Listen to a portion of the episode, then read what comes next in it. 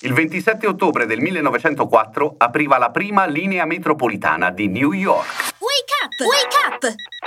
La tua sveglia quotidiana. Una storia, un avvenimento per farti iniziare la giornata con il piede giusto. Wake up!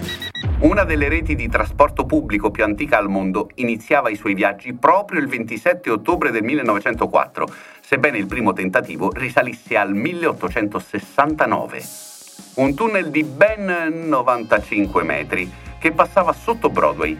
Il progetto di allungarne il percorso però fallì e il tunnel venne demolito negli anni 10 del Novecento. Ogni giorno a New York la metropolitana effettua 8.400 corse, utilizzando fino a 550 treni 24 ore su 24, no stop.